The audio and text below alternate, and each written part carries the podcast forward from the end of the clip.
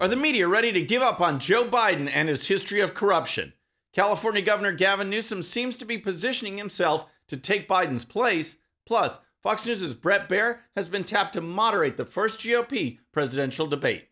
All that and more. I'm Bobby Eberle. This is a 13 minute news hour. And God bless the United States of America.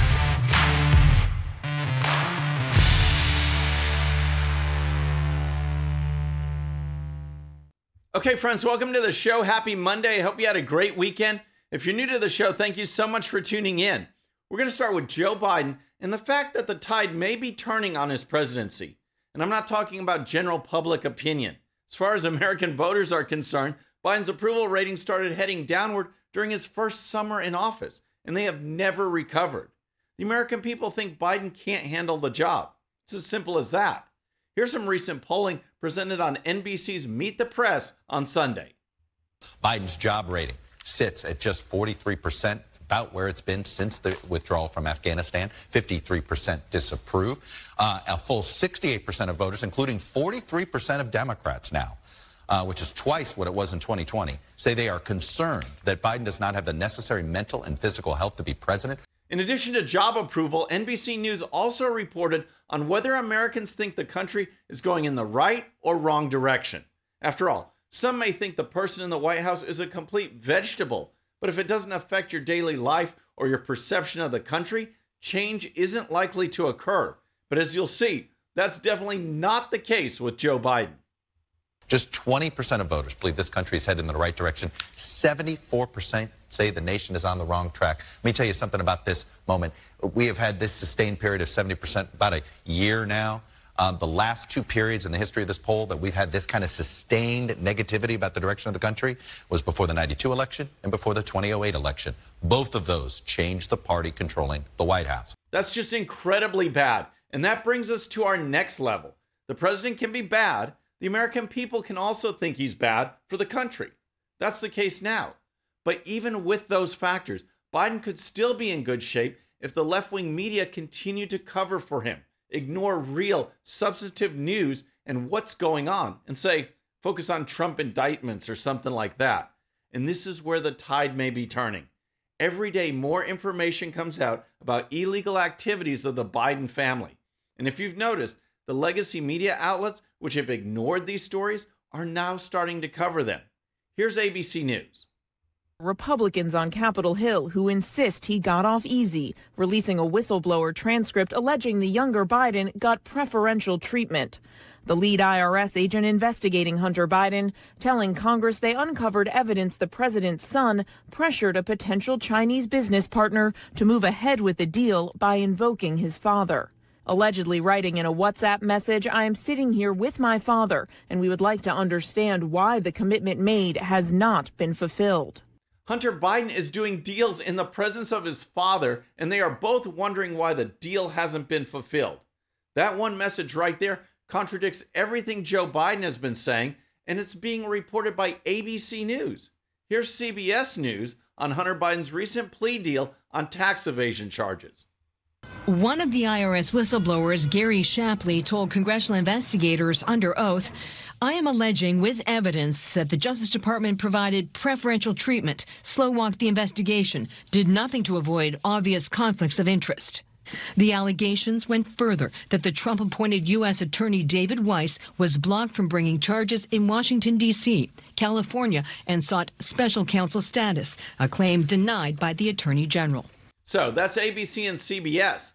NBC News also carried coverage of the IRS whistleblower and the corruption within Biden's Department of Justice.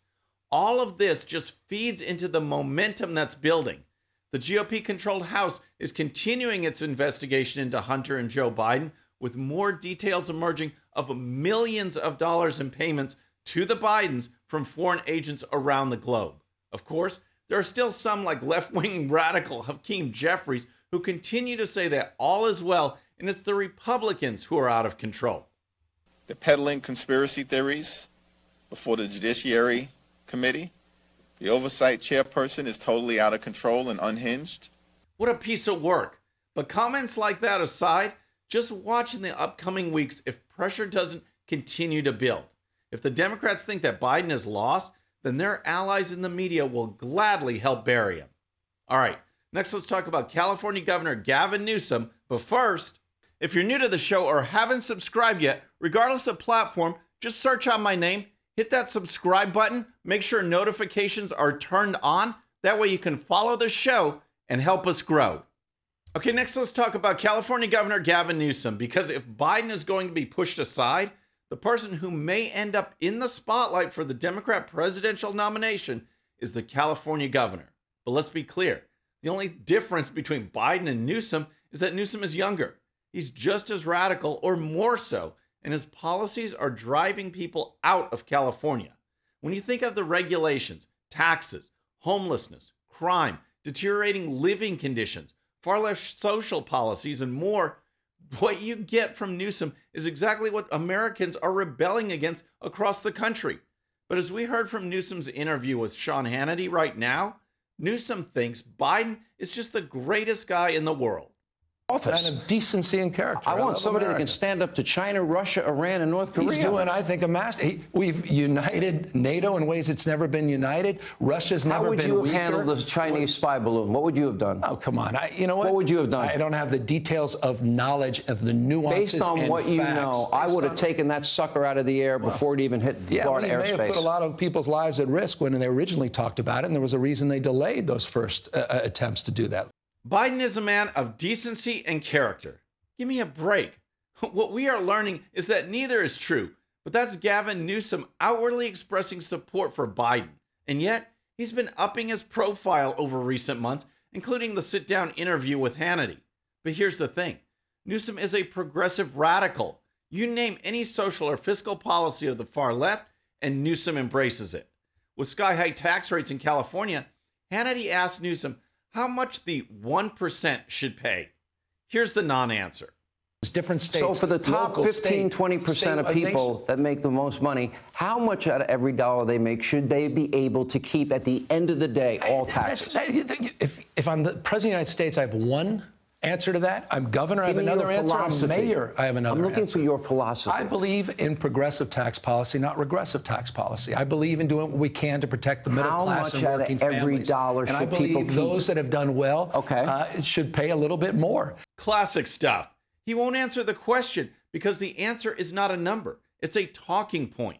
As long as Newsom and other leftists can simply say that person should pay their fair share or that person should pay a little more then you all of a sudden have concepts like a little more or fair share that have no real definition and certainly no concrete number. It's just a scale that the Democrats want to push up and up and up. And then there's Newsom on guns. And on a recent appearance on NBC's Today Show, Newsom talked about his pitch for a gun control amendment to the Constitution.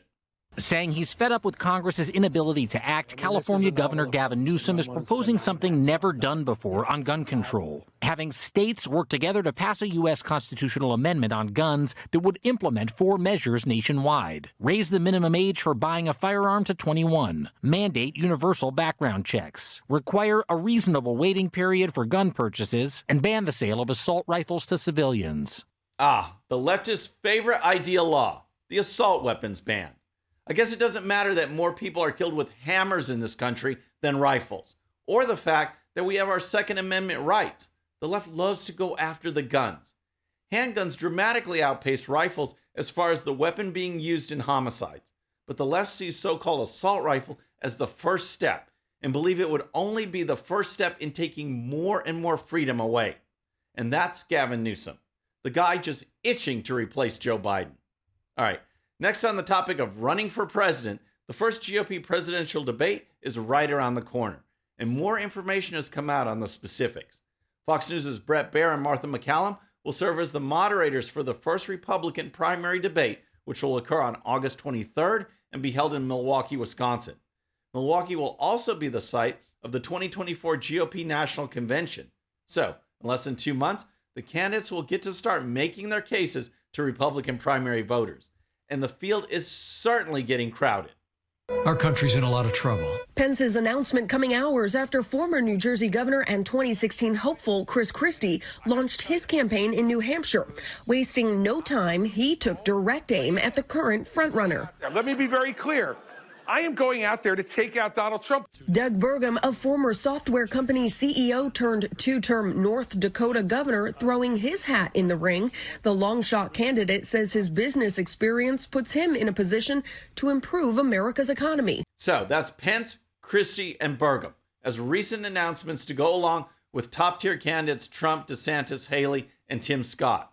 In addition, other announced candidates include entrepreneur Vivek Ramaswamy, Pastor Ryan Binkley, talk show host Larry Elder, former GOP Congressman Will Hurd, jeez, former Arkansas Governor Asa Hutchinson, businessman Perry Johnson, and Miami Mayor Francis Suarez. That's 14 candidates so far, and some feel that the field is too crowded. The packed field leaving some voters scratching their heads. I see so many people throwing their hat in the ring for this race, and the oversaturation uh, just leads to a confusion in the parties. The Republican Party wants voters to make up their minds sooner rather than later. The RNC is launching a campaign to urge GOP supporters to bank their vote early in 2024. Do you think the field is too crowded?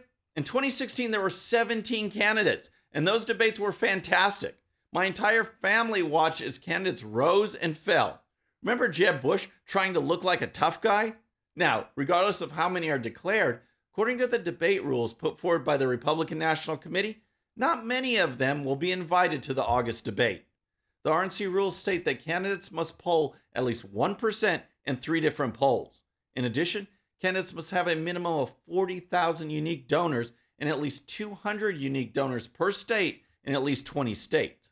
That gives us Trump, DeSantis, Pence, Haley, Scott, Christie, and Ramaswamy as those currently able to be on the stage for the first debate. It should be entertaining for sure. There's no doubt that Trump is the frontrunner by far. DeSantis is clearly in second place, and the others are in single digits. The key will be how these other candidates sway Republican voters to go against the guy at the top of the polling. And next, just briefly, I want to say how happy I'll be at the end of this week as Pride Month finally comes to an end. Veterans get one day of salute. Fallen service members get one day of remembrance. But the LGBTQ lobby gets an entire month, and we've seen the backlash. People have reached the breaking point and are sick of transgender ideology, kid focused hypersexuality, and overtly anti Christian organizations being given the spotlight. And just when the left tries to convince Americans that, oh, it's just about love, then we see what's really going on at these so called pride parades.